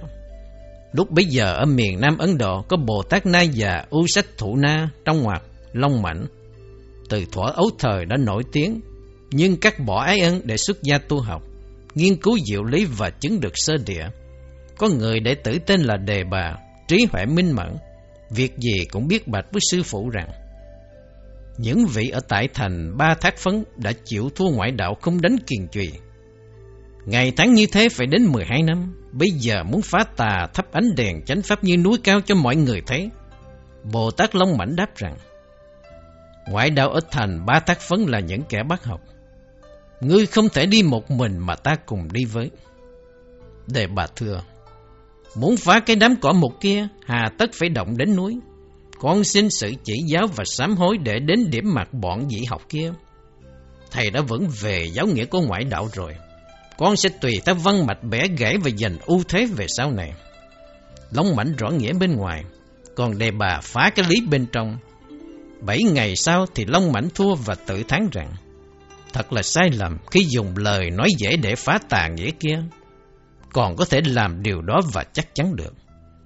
Lúc bây giờ Bồ Tát Đề Bà ở trên đài cao tiếng nói rằng Hỡi những người ngoại đạo của thành ba thác phấn hãy nghe đây, Nên triệu tập lại rồi thưa với vua rằng, Đã nghe Ngài ra lệnh cho các sa môn không được đánh kiền trụy Nguyễn Thừa mệnh lệnh ấy cho nên chư tăng lân cận chưa có thể vào thành, Sợ rằng làm thế tức khinh xuất lời phán trước Vua nghe điều này rồi, Và y như trước, cho nên khi đề bà đến thì không được vô thành. Khi nghe lệnh đó bèn mặc y khác bằng cỏ thay vì mặc tăng già lê và giả làm người bệnh mới vào bên trong. Lúc đến thành, Ngài bỏ đồ cỏ, mặc y vào như cũ. Đến tại già lam này, muốn dừng lại nghỉ ngơi, người ta biết mình không có chỗ ở, nên ở trên lầu chuông. Buổi sáng tinh sương đánh chuông lớn tiếng, chúng tăng xem ra thấy là một du khách tỳ kheo. chứ tăng trong già lam truyền nhau hưởng ứng. Vua nghe hỏi việc này chưa biết thế nào cho nên đến chùa gặp hỏi đề bà. Đề bà đáp rằng, Phàm đến kiền trùy là để tập trung chúng tăng, nếu như không dùng thì để làm gì? Người hầu vua đáp rằng, trước đây tăng chúng luận nghĩ bị thua cho nên không được đánh kiền trùy trong vòng 12 năm. Đề bà nói, có việc ấy sao? Ta hôm nay đến đây muốn nghe pháp cổ. Sứ của vua nói rằng, vị sa môn lạ thường kia có muốn xấu hổ ở trước chân lý không? Vua triệu tập các học nhân mà ra quyết định rằng nếu mà luận thua không chỉ mất tông môn mà còn phải tự sát để tả lỗi. Nhân đây mà ngoại đạo dương cờ trống lên và đàm đạo những điều khác nữa. Bồ Tát Đề Bà liền thăng tòa đàm luận. Nghe điều hỏi trước, giảng ý nghĩa sao để bẻ gãy chưa từng bị bại. Quốc vương và đại thần chưa có hoan hỷ lắm, nhưng phải kiến tạo nên linh địa này để nhớ đến cái đức ấy. Phía bắc của tháp đánh kiền trì có một nền cũ, nơi ở của bà La Môn Ngụy Biện. Tương truyền rằng phía bắc thành này có một bà La Môn, sống một mình chẳng giao thiệp với thế nhân, là nơi nương tựa cầu phước của những con quỷ khác. Chúng thường đến hưởng ứng những khi nghị luận cao đàm, chẳng ai có thể hơn được. Ngay cả những bậc học thức tài năng, không ai địch nổi. Người dân mặc nhiên cung kính như một vị thánh. Lúc bấy giờ có vị Bồ Tát tên là A Thấp Phật Lư Sa trong ngoặc Mã Minh. Biết khắp vạn vật và thông suốt tam thừa. Một ngày nọ có người đến nói rằng, Ông bà la môn này tôi không có thầy, Nhưng sự học xưa nay ông chưa cúi đầu trước ai cả Tuy là ở chỗ vắng vẻ, Nhưng tên tuổi của ông cao chất ngất Các loại quỷ thần nương tựa nơi ông, Theo Ngài Người đó là người như thế nào Khi lời ngụy biện của ông phát ra Không ai có thể đối lại Nghe lời ông nói không ai có thể tường thuật lại được. Để ta đến đó xem thử ông ta thì thấu như thế nào. Nói xong liền đi đến Thảo Lương mà nói rằng, Không ngưỡng đức lớn mà ngày tháng trôi qua, Hạnh phúc thay với ý chí độc cư đó mà một bà lão môn an nhiên ở ẩn, Chưa vén màn đối diện cùng ai. Ngài Mã Minh tâm trí cao vời rất là tự phụ nói lời ấy xong, Liền thối lui mà bảo với mọi người rằng, Ta biết kẻ đó rồi Thôi, ông ấy rõ ràng rồi. Ngài tâu lên vua rằng, Mong vua hứa khả cho một cuộc tranh luận với vị cư sĩ kia. Nghe như vậy, vua sợ hãi nói rằng, Thầy là ai? Nếu thầy chưa chứng tam minh và đủ lục thông, Làm sao có thể luận được với ông ta? Vua ra lệnh đem xa giá thân chinh đến nơi biển luận. Lúc bây giờ, Ngài Mã Minh luận tam tảng rõ từng lời. Tường thuật lại ý nghĩa lớn của ngũ minh. Nói lên diệu lý ngang dọc cao thấp gần xa rõ ràng. Bảo ông bà la môn thuật lại Bồ Tát Mã Minh nói Thua rồi, ông đọc lại đi. Lúc đó bà la môn ngậm miệng Bồ Tát Mã Minh quát Sao mà khó giải thích vậy? Sự việc rõ ràng như thế mà không lãnh thọ được. Bộ có bệnh gì mà che đậy kinh dĩ vậy? Bà la môn kinh hoàng đáp rằng Hãy dừng, hãy dừng. Mã Minh thối lui mà còn nói rằng Ông kia hôm nay nghe cái hư danh này mất rồi, Chẳng còn tiếng tâm gì nữa, phải thế không? Vua đáp rằng, Chẳng phải là kẻ có đức lớn. Ai là người có thể biết được tà đạo, Biết được người có triết thuyết tuyệt vời như vậy? Trước sau chưa có ai hơn được. Đất nước mà có những vị lịch lãm như vậy Quả thật đáng quý thay. Phía tây nam của thành có hơn 200 ngôi già lam Bên cạnh đó có bảo tháp, Phát ra ánh sáng quang minh linh diệu. Mọi người ở xa gần, Không ai, không đến cầu nguyện. Nơi đây cũng là nơi di tích về việc kinh hành tọa thiền của bốn vị Phật trong quá khứ. Phía tây nam của ngôi già Lam cũ đi hơn trăm dặm, Đến già Lam Thi La Thích Ca Già. Trong vườn chùa có bốn chùa khác, Mỗi chùa có ba tầng. Trên những tầng cao, cửa thường mở, Do cháu của vua Tần bà Sa La kiến tạo. Nơi đây đã tập hợp những bậc cao tăng thạc đức. Ở nơi thành khác có rất nhiều người có học và thông minh đến từ nơi xa khác Những người cùng chí hướng cùng sánh vai dừng lại nơi đây có hơn một ngàn tăng sĩ tu theo Đại Thừa. Ở ngay cửa giữa có xây ngôi tháp, bên trên có hình bánh xe pháp lưng bằng đồng. Phía dưới được điêu khắc rất đẹp. Trên trần và đòn giống đều chạm trổ. Tất cả đều làm bằng đồng hoặc bằng vàng bao bọc. Những cây cột đều trang nghiêm. Giữa tháp thờ tượng Phật đứng cao ba thước. Phía bên trái có tượng Bồ Tát Đa La. Phía bên phải có thờ tượng Quán Tử Tại Bồ Tát. Cả ba tượng này tạc bằng đá quý rất uy linh màu nhiệm. Xa gần đều biết, trong mỗi tháp như vậy có thờ một đấu xá lợi. Ánh sáng linh diệu chiếu tỏa khắp gian phòng. Phía tây nam có già Lam Thi La Ca Già, hơn 90 dặm, thì đến một ngọn núi cao. Đây là nơi u tịch linh thiêng, có nhiều rắn độc và hang rồng quy tụ. Mảnh thú chim lạ cũng đều ở trong rừng này. Ở trên đỉnh núi có một tảng đá lớn, trên đó có xây dựng bảo tháp cao hơn 10 thước, là nơi Phật nhập định. Ngày xưa Đức Như Lai đã giáng thần xuống nơi này, Ngài ngồi nơi tảng đá nhập vào việc tận định. Khi xả định, chư thiên và chư thần đem thiên nhạc và hoa đến cúng dường Đức Như Lai. Đức Như Lai xuất định chư thiên rất cảm mộ và dùng vàng bạc xây bảo tháp này. Khi chư thánh rời khỏi thì bảo vật biến thành hòn đá. Từ xưa đến nay chưa có ai đến đây Người ta ngước nhìn lên núi cao, thấy có nhiều loại ánh sáng đặc biệt, cũng như rắn lớn. Và mảnh thú quay quanh tảng đá này, chư thiên, chư tiên và chư thần cũng thường đến lễ bái. Phía đông của núi có một bảo tháp, nơi đây ngày xưa Đức Như Lai đã dừng lại để trông về nước Ma Kiệt Đà. Phía tây bắc của núi đi hơn 30 dặm, lại có một già lam được kiến tạo trên đỉnh núi. Có hơn 50 vị tăng sĩ tu theo Đại Thừa Giáo. Đây là nơi mà Bồ Tát Cù Nam Mạc Đệ trong ngoặc Đức Huệ hàng phục ngoại đạo. Đầu tiên, ở trong núi này có một người ngoại đạo tên là Ma Đắc Bà, tổ của học pháp ngoại đạo Tăng Khư. Ông ta học thông cả nội và ngoại điện, được xem là một bậc tài đức đương thời, tiếng tâm chẳng ai bằng. Quân vương quý trọng giống như là quốc bảo, thần dân kính ngưỡng như là một bậc gia sư. Các nước láng giềng xa gần đều cung kính đức độ của Ngài. Do đó Ngài trở thành người thông thái. Trong ấp đó xây thành hai làng. Lúc bây giờ ở Nam Ấn Độ có Bồ Tát Đức Huệ. Từ nhỏ là người mẫn tiệp, sớm thông lãm tin tường, học thông tam tạng, lý giải thâm sâu tứ đế. Khi nghe ma đạp bà luận thật thâm huyền và muốn đến tham cứu, liền cho người mang thư đến rằng Kinh vấn an Ngài ma đạp bà được an lạc. Ngài quên đi sự lau nhọc mà tinh cần tu tập học thuật người xưa. Ba năm như thế nghe được tiếng tâm của Ngài. Cả năm thứ hai và năm thứ ba, mỗi năm đều có người báo cho biết như vậy. Trong thư lại viết thêm rằng, năm này học nghiệp tối cao là như thế nào, tôi có thể đến được không, xin cho biết. Ông Ma Đạt Bà cảm thấy lo lắng, bèn bảo các môn nhân trong thành ấp rằng, từ nay về sau không được cho sa môn của đạo khác ở. Hãy theo tuyên cáo này đừng có vi phạm. Lúc bây giờ Ngài Đức Huệ Bồ Tát chống tích trưởng đến. Người trong ấp theo lời dạy không cho ở. Và những người bà la môn nói rằng, Người cạo tóc và ăn mặc cái gì mà khác người thế? Nói xong đi nơi khác. Đừng ở lại nơi này. Bồ Tát Đức Huệ muốn cùng với Bồ Tát ở lại nơi ấp ấy. Bởi thế cho nên lấy tâm từ bi để từ tạ và nói, vì cuộc đời mà ta tu hành tỉnh hạnh. Vì ý nghĩa cao cả mà ta tu tỉnh hạnh. Tỉnh hạnh không phải là việc thấy biết được. Khi bà La Môn nghe như vậy mới đuổi ra khỏi làng. Ngài đi vào trong rừng sâu, mà nơi đó có mạnh thú rất hung bạo. Lại có một người tịnh tính sợ mạnh thú hại Ngài. Đưa cây đèn cho Ngài và thưa với Bồ Tát rằng, Nam Ấn Độ có Bồ Tát Đức Huệ Nghe nói muốn đến đây để luận nghị cho nên người chủ của làng này sợ hãi mà nghiêm cấm không cho phép Sa môn ấy dừng ở đây. Lại cũng sợ thú dữ, cho nên đi đến thảo lư kia để được an ổn.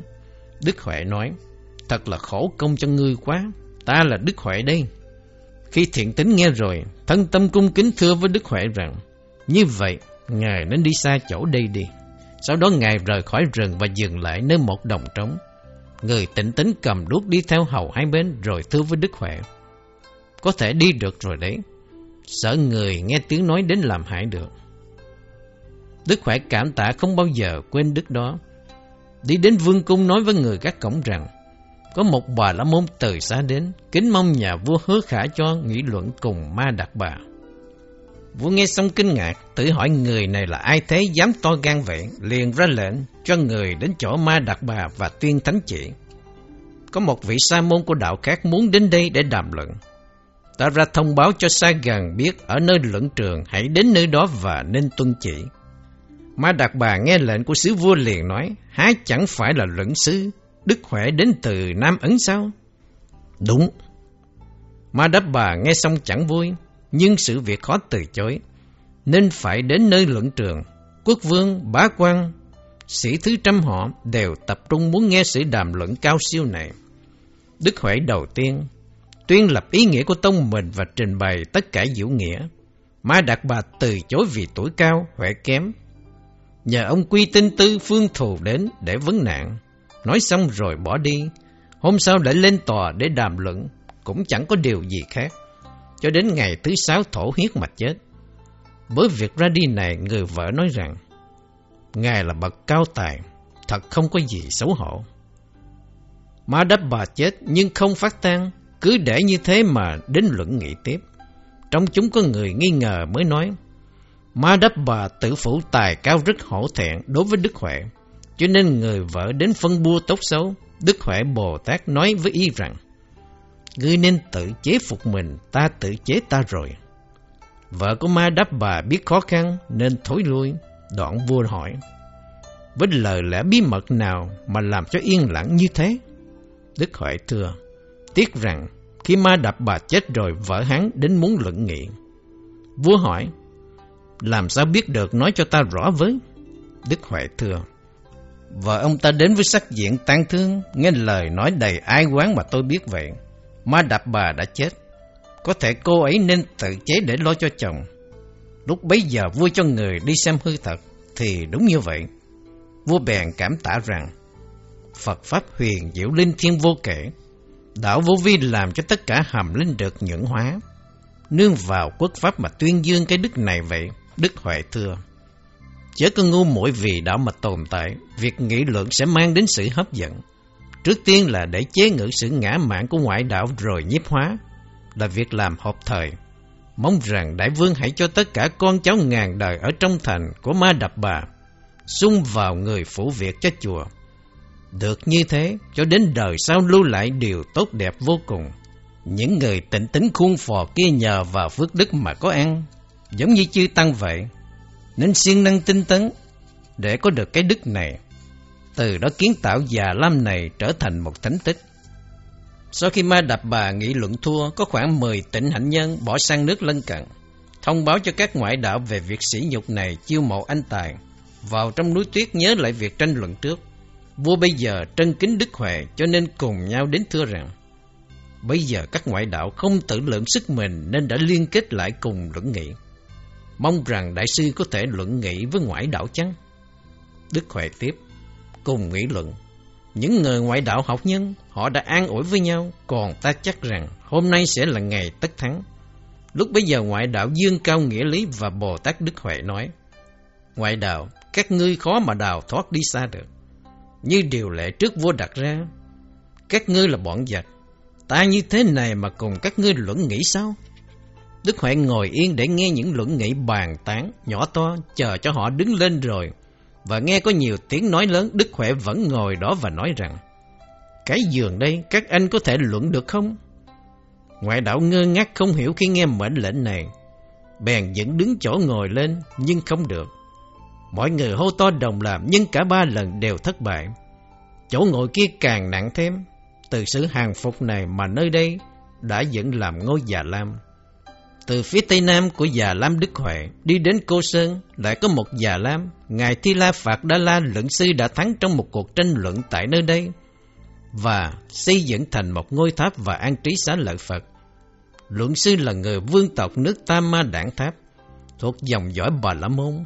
Lúc nhỏ ham học và có phong cách, hay đi khắp Ấn Độ để cầu minh triết. Đến nước này thuộc chùa Na Lăng Đà, gặp Ngài Hậu Pháp Bồ Tát, nghe pháp tính ngộ rồi mong muốn mặc áo hoại sắc, để nghiên cứu tầm cầu cho thấu đáo, hay hỏi về con đường giải thoát. Cho đến rõ lý mới thôi, tiếng tâm lúc bấy giờ lan xa ra nhiều nơi. Lúc bấy giờ ở Nam Ấn có một ngoại đạo rất giỏi nghe tiếng tâm của Ngài Hộ Pháp liền khởi lên ngã mạng kinh thường. Chẳng ngại núi sông cách trở, đến đánh trống để tranh luận nói rằng Tôi là người Nam Ấn, là một đại luận sư trong nước đó. Tôi tuy chưa hài lòng và muốn rõ ràng ý nghĩa, rồi vua nói Có như vậy sao thật sự muốn phải biết ý nghĩa thật sự sao? Rồi ra lệnh sứ thần tỉnh ngài hậu pháp rằng Có một ngoại đạo từ Nam Ấn xa xôi đi hơn ngàn dặm đến cầu tranh luận Muốn ngài đến đạo tràng để cùng tranh luận khi Ngài Hộ Pháp nghe xong liền mang y áo đến cùng môn nhân là Ngài Giới Hiền cùng đi theo. Kẻ đến trước bảo rằng, đi đâu mà vội vàng vậy? Ngài Hộ Pháp đáp, kể từ khi mặt trời trí huệ lặn xuống, ánh sáng được truyền qua những ngọn đèn tịch chiếu. Những ngoại đạo họp lại với nhau như kiến, với những học thuyết khác tỏa ra như ông đi hút mật. Hôm nay ta cùng với họ tranh luận. Ngài Giới Hiền thưa, bạch Ngài, con có nghe luận của ngoại đạo rõ ràng rồi. Ngài hộ Pháp biết vậy rất vui mừng. Lúc bây giờ Ngài Giới Hiền tuổi khoảng 30, ở trong chúng thường bị chê là nhỏ, sợ khó mà đảm nhận một mình được. Ngài hộ Pháp biết được tâm của chúng nên tâm rất bất bình, liền giải thích rằng là bậc cáo minh đâu có cần tuổi tác. Nay ta quán thấy có thể chắc chắn phá được kẻ kia. Đến ngày tập trung để nghị luận, xa gần đều nao nức. Ngoại đạo thì tự nghi rằng mình sẽ thấu triệt hết lẽ u huyền. Nhưng trong khi đó giới hiền nương chân lý giải thoát, biết được cực sâu của lẽ u huyền. Do đó ngoại đạo cuối cùng đã xấu hổ mà thối lui. Nhà vua muốn báo đức này nên phong ấp nhưng luận sư từ chối nói Kẻ đắp y hoại sắc luôn luôn tri túc, sống thanh bần thủ đạo cần thành ấp làm gì? Nhà vua đáp, ngày xưa đấng Pháp Vương dông thuyền đó đây không riêng biệt cho ai và cho người đời sau nào hết. Nay vì Hoàng Dương chánh Pháp xin Ngài hứa khả nạp cho. Thế rồi luận sư chẳng từ chối được cho nên thọ nhận ấp này tạo thành già lam cùng các quy củ. Sau đó Ngài cúng dường lại và ra đi. Phía tây nam chùa của Ngài Giới Hiền đi hơn 45 dặm qua sông Ni Liên Thiện, đến thành Gia Già trong ngoặc Gaza. Nơi này rất hiểm yếu cho nên ít người ở. Chỉ có độ hơn một ngàn người Bà La Môn. Có đại tiên nhân nói giỏi ở đây.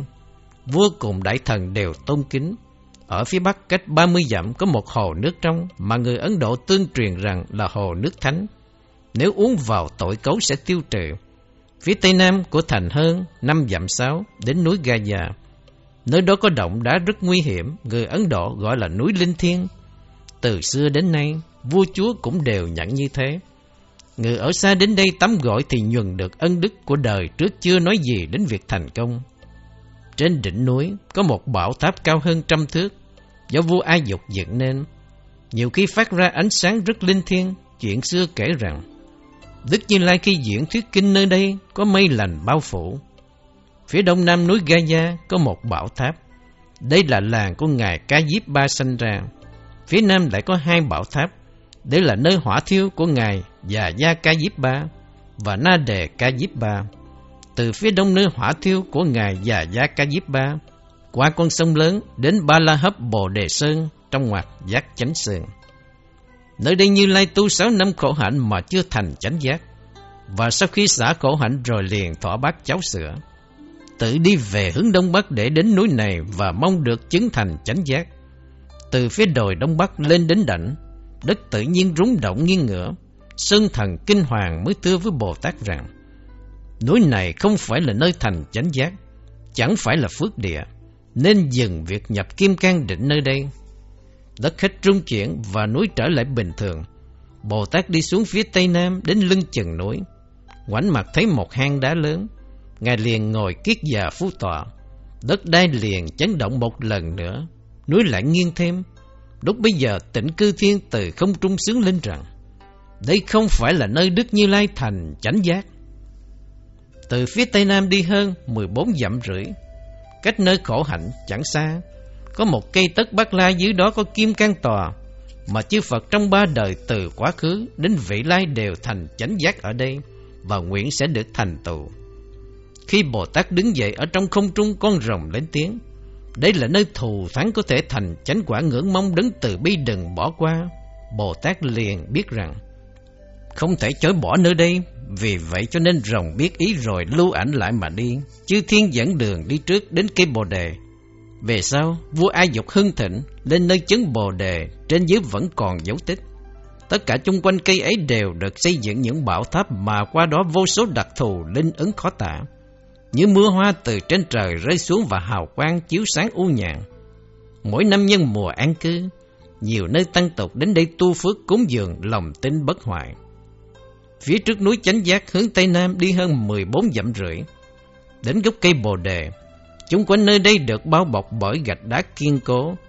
Phía đông tây dài, phía nam bắc hẹp, chu vi hơn 500 bộ.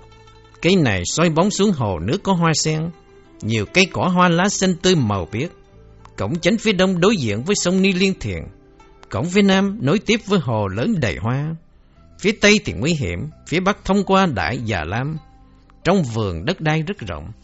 Bên cạnh thánh tích hoặc có bảo tháp hoặc làm tịnh xá do các vua và đại thần ở các nước tại Thiểm Bổ Châu thừa sử di giáo của Đức Phật mà kiến tạo để kỷ niệm. Ngay dưới gốc cây Bồ Đề là kiếm căn tòa mà ngày xưa lúc hiền kiếp, đất nơi đây từ phía dưới tự nhiên nổi lên như vậy.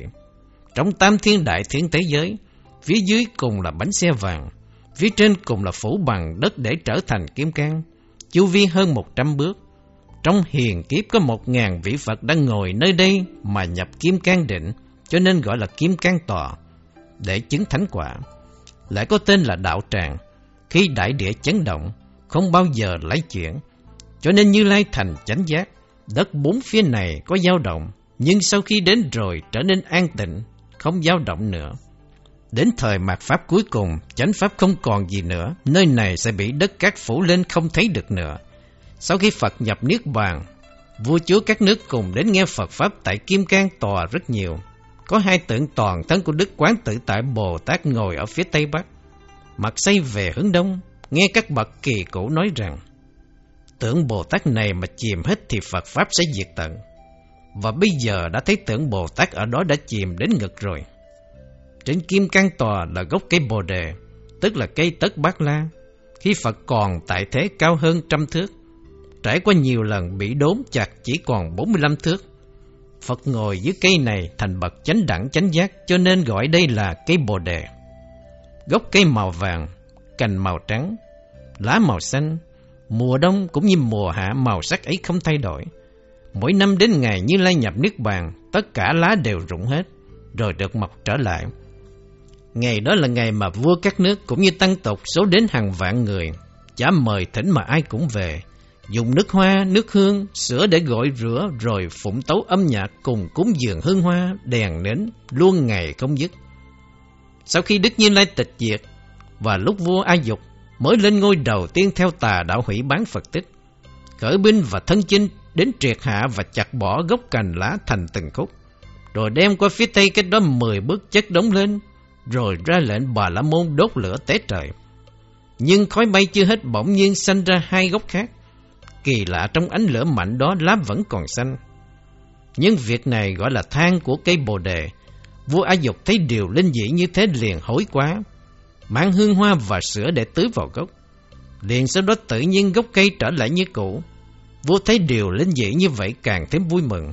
Đích thân tu phước cúng dường và khi ra về rất vui vẻ. Vương Phi là người tin theo ngoại đạo, mật cho người đến lúc đêm tối chặt cây bồ đề một lần nữa, nơi mà vua A Dục thường hay kính lễ. Thấy như vậy, vua vô cùng sầu não, nên đến thành tâm kỳ nguyện hương hoa sữa nước tưới tẩm. Qua một ngày, cây mọc lại như cũ, vua thâm kính lạ thường, rồi cho lấy đá xây quanh cao hơn 10 thước, mà bây giờ vẫn còn nhìn thấy đó. Gần đó có một ông vương giả thường già tin theo ngoại đạo, phỉ bán Phật Pháp và phá hoại già lam, chặt cây bồ đề, đào thành suối cho nước chảy đến tận gốc rễ rồi lấy lửa đốt. Lấy nước mía đổ xuống muốn cho tiêu diệt vết tích đi. Mấy tháng sau, làm vua nước Ma Kiệt Đà tức là bổ sách no phạt ma, cháu của vua A Dục nghe vậy than rằng, ánh sáng trí huệ mất rồi, chỉ còn có gốc cây dấu tích nơi Phật mà nay cũng mất, làm sao người đời sao có thể thấy được liền cúi sát đất khóc thương thảm thiết, lấy sữa của ngàn con bò, đem đến tưới lên, chỉ trong một đêm thôi, cây mọc trở lại cao hơn một trượng. Sợ sau này bị chặt phá nữa, cho nên cho xây đá chung quanh cao hai thước bốn tấc. Bây giờ cái bồ đề được yên ổn bao bọc bởi bức tường đá bên ngoài hơn một trượng. Phía đông cái bồ đề có tinh xá cao 167 thước, nền tảng rộng hơn 20 bộ, là loại đá xanh tẩm màu than. Bên trên tinh xá có tượng bằng vàng, bốn bức tường đều có tạo những hình lạ, hoặc hình hoa sen, hình chư thiên, trên đó có những trái xoài bằng đồng. Phía đông giáp với những nhà cao xây cất cả ba tầng. Đoàn dông của những nhà này nằm san sát bên nhau được điêu khắc chạm trổ bằng vàng bạc, ngọc ngà bao chung quanh. Bên trong phòng ốc cũng có ba tầng. Phía ngoài cửa tả hữu mỗi nơi đều có phòng riêng. Phía bên tả thờ tượng Đức Quán Tự Tại Bồ Tát. Phía bên hữu thờ tượng Đức Từ Bi Bồ Tát làm bằng bạc trắng cao hơn 10 trượng. Nơi tinh xá cũ này, vua A Dục đã kiến tạo một tỉnh xá nhỏ và sau đó có bà La Môn xây rộng thêm. Đầu tiên, vị bà La Môn này không tin Phật Pháp mà tin theo Đại tử Tại Thiên, hay nghe theo những thiên thần trong núi tuyết và cùng người em đến đây cầu nguyện. Chư Thiên nói, phàm các nguyện cầu được phước quả đều được chẳng phải của anh, cũng chẳng phải tôi làm được điều đó. Bà La Môn hỏi rằng, tu phước gì có thể tỏi tâm tỏi ý? Vĩ trời đáp, muốn trồng giống lành, cầu phước điền tốt, nơi gốc cây bồ đề có thể thành Phật quả. Sau khi nghe xong liền trở lại cây bồ đề kiến lập đại tinh xá và tạo nên hồ nước lớn để cúng dường mong rằng ước nguyện sẽ thành tựu. Bà la môn ấy theo lời giải của chư thiên nên phát đại tính tâm hồi đầu. Người anh xây dựng tinh xá, người em đào ao cho có nước, và rộng tu cúng dường, cần cầu tâm nguyện để mai sau được hưởng quả làm vua đại thần, thường được nhân duyên vào trong nơi này. Sau khi tinh xá hoàn thành liền chiêu mộ công nhân, muốn làm tượng cô Như Lai lúc thành Phật. Qua năm tháng chẳng có người nào có thể đáp ứng. Lâu sau, có bà La Môn đến và bảo họ rằng, Chính ta đây có thể họa vẽ hình tượng diệu tướng của Như Lai. Hai người bảo, Nay muốn tạo tượng thì nhan sắc phải như thế nào? Đáp rằng, màu của khói hương, nên để trong tinh xá một ngọn đèn thôi. Tôi sẽ vào đây, đóng cửa lại, sáu tháng sau mới mở ra. Lúc bây giờ tăng chúng cứ như thế mà làm, còn bốn ngày nữa đủ sáu tháng, tăng chúng liền mở xem thử. Thấy trong tinh xá tượng Phật ngồi nghiễm nhiên kiết già phu tọa chân phải để lên trên, tay trái để lên tên tay mặt, mặt xây về hướng đông, hình dáng tự tại, ngồi cao bốn thước hai tấc, ngang hai thước năm tấc, bệ thờ cao một thước năm tấc, hai bên hông tám thước tám tấc, hai vai sáu thước hai tấc, tướng hảo cụ túc, hình dáng từ bi thật đẹp. Tuy phía trên ngực bên phải chưa làm xong, mà đã thấy người vào cho nên thần biến mất. Chúng tăng buồn khổ than trách và bảo cho mọi người biết, lại có một vị sa môn tâm tánh thuần hậu nằm mộng thấy một bà la môn đến bảo rằng Ta chính là từ thị Bồ Tát, sợ công nhân không thể đo lường được dung nhan của bậc thánh, cho nên chính ta đã đến để vẽ và làm tượng Phật. Tay bên phải, giống như Đức Như Lai hàng phục ma binh khí, ma chúng quay chung quanh, có một vị hiện ra giúp Phật hàng ma. Như Lai bảo rằng, ngươi đừng sợ hãi, ta dùng nhẫn lực mà hàng phục cho xong. Ma vương đáp, ai là người có thể chứng được? Như Lai liền chỉ tay xuống đất mà nói rằng, sẽ chứng ở đây. Lúc bây giờ, bị địa thần thứ hai từ dưới đất liền chứng. Cho nên tưởng bây giờ, tay thả xuống như ngày xưa. Chúng tăng biết sự linh nghiệm đó nên hết buồn tiếc. Liền sơn lên phía bên trên chỗ chưa xong những đồ quý báu và trang trí những anh lạc quý giá trân bảo. Sau khi vua thiết thường ca chặt cây bồ đề rồi, liền muốn phá hoại tượng Phật này. Nhưng khi ấy, từ dung tâm chẳng an, nên hồi giá trở về và ra lệnh đại thần rằng đập tượng Phật đi chỉ để lại tượng đại tự tại thiên. Quan quân y lời và than rằng phá hủy Phật thì đời kiếp sẽ chẳng an, mà sai trái vương mệnh thì mạng sống không còn mà gia tộc cũng bị diệt. Tiếng lui đều khổ không biết làm sao, đem lòng tính tâm mà tự sát. Bỗng nhiên trước tượng gạch ngoái đổ xuống, thấy ánh đèn phía trước bay về cõi tự tại thiên, Vua nghe như vậy lòng rất lo sợ sai người đến xem thử, thấy tượng vẫn không hề gì. Các thần sau khi phá trở lại, đập bức tượng này. Lúc ấy trải qua nhiều ngày ánh đèn vẫn không tắt, tưởng vẫn còn tự tại, thần sắc vô cùng. Ở bên trong căn phòng ngọn đèn vẫn cháy liên tục. Muốn thấy từ nhang nhưng chưa rõ được. Vào một buổi sáng mang một tấm kính lớn để chiếu lại thì thấy linh dị vô cùng. Phàm kẻ nào thấy được tự tăng lòng cảm thương, như Lai đã thành chánh giác theo lịch Ấn Độ vào nửa đêm ngày mồng 8 tháng phệ xá khư, nhằm ngày mồng 8 tháng 3 bây giờ. Trong khi đó, theo Thượng Tọa Bộ nói rằng, Như Lai thành chánh đẳng chánh giác vào nửa đêm ngày 15 tháng phệ xá khư, tức là ngày 15 tháng 3. Lúc ấy Như Lai 30 tuổi, hoặc có nơi nói Như Lai 35 tuổi. Phía bắc nơi cây Bồ Đề là nơi kinh hành của Đức Phật. Sau khi Như Lai thành chánh giác, Ngài không rời khỏi tòa ngồi, có bảy ngày nhập định. Sau đó đứng lên và đi về phía bắc của cây bồ đề. Rồi bảy ngày sau nữa, đi qua lại hướng đông và hướng tây.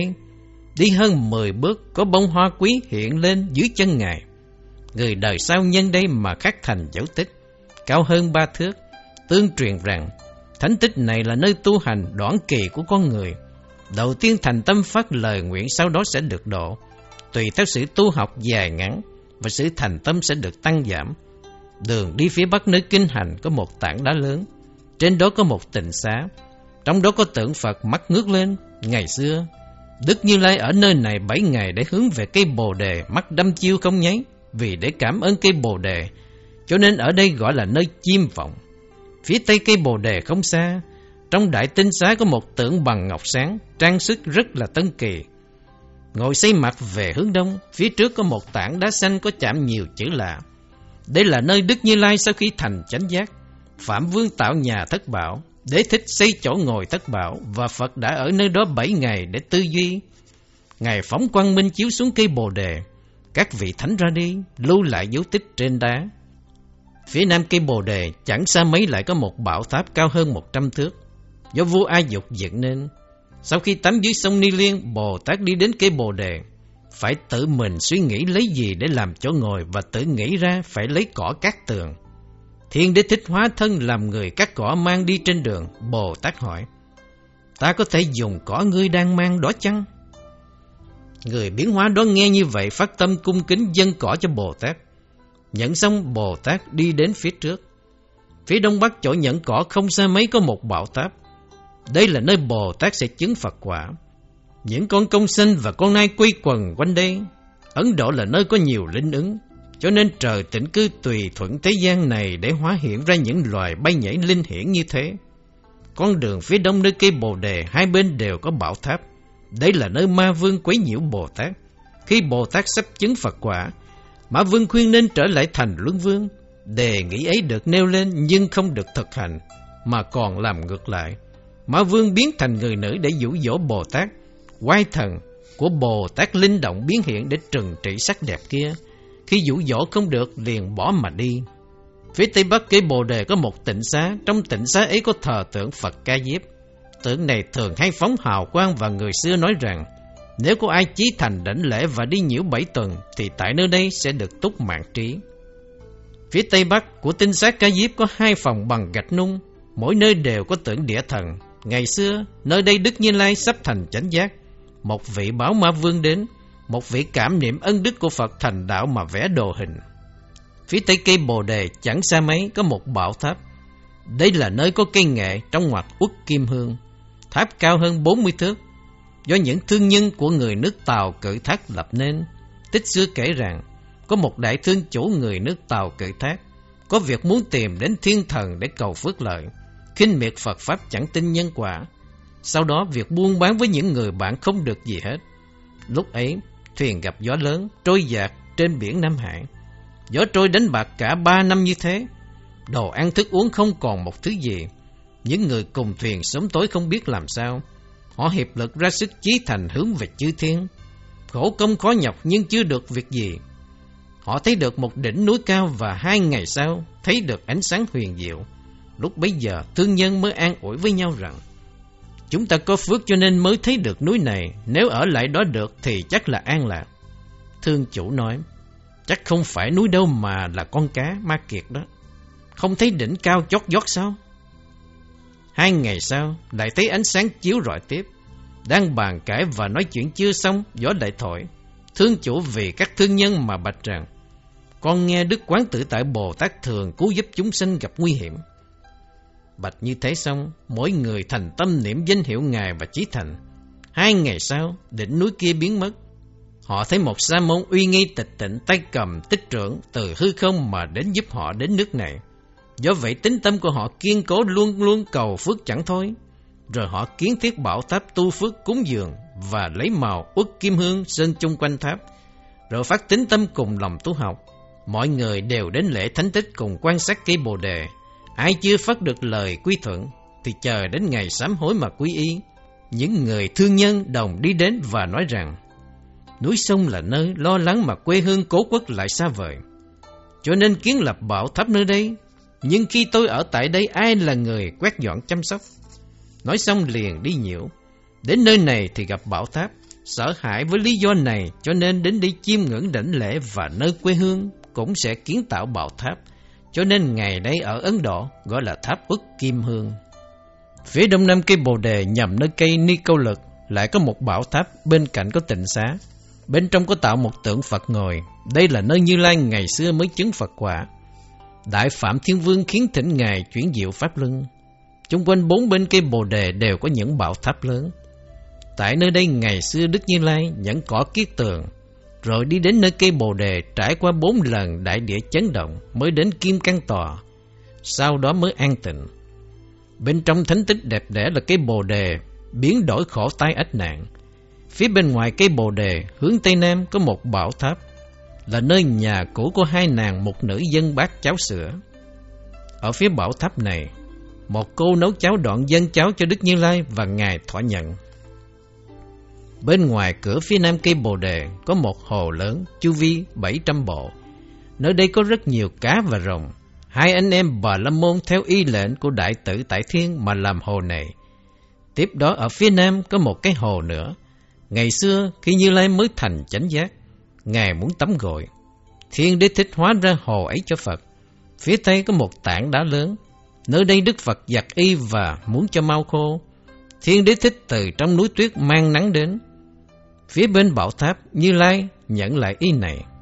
Tiếp đến, trong rừng phía nam có một bảo tháp. Nơi đây Như Lai thọ nhận y áo của một bà lão nghèo. Để thích hóa ra, một cái ao ở phía rừng đó là cái hồ của một chi lân đà Long Vương. Nước của hồ này xanh biếc vị trong ngọt. Phía tây của hồ này có một tinh xá nhỏ. Bên trong có tạo một tượng Phật. Ngày xưa, khi Như Lai mới thành chánh giác, ở nơi đây nhập thiền định suốt bảy ngày. Lúc ấy Long Vương hầu hạ Đức Như Lai rồi dùng thân mình quấn Phật bảy vòng, hóa thành nhiều đầu để làm cái lọng che Phật. Bên bờ hồ phía đông có một căn phòng và phía đông hồ một chi lân đà Long Vương ở giữa rừng có một tinh xá và trong tinh xá ấy có một tượng Phật. Đây là nơi kinh hành của Phật chiều dài 70 bộ. Nam Bắc mỗi bên đều có cây tất bát la. Xưa nay những người bị tật bệnh hay dùng hương và dầu đến cúng dường nơi tượng này đa phần được khỏi bệnh. Đó là nơi Bồ Tát tu khổ hạnh.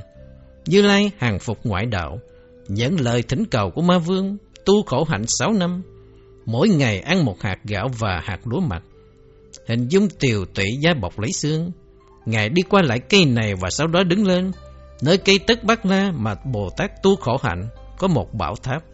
Đây là nơi mà năm anh em A Nhã Kiều Trần Như ở. Nơi đầu tiên Thái tử rời khỏi hoàng cung, bàng hoàng trước núi sông cây cỏ. Lúc bây giờ vua tịnh phạn cho năm người đi tìm biết rằng Thái tử đang tu khổ hạnh với anh em Kiều Trần Như rất tinh cần.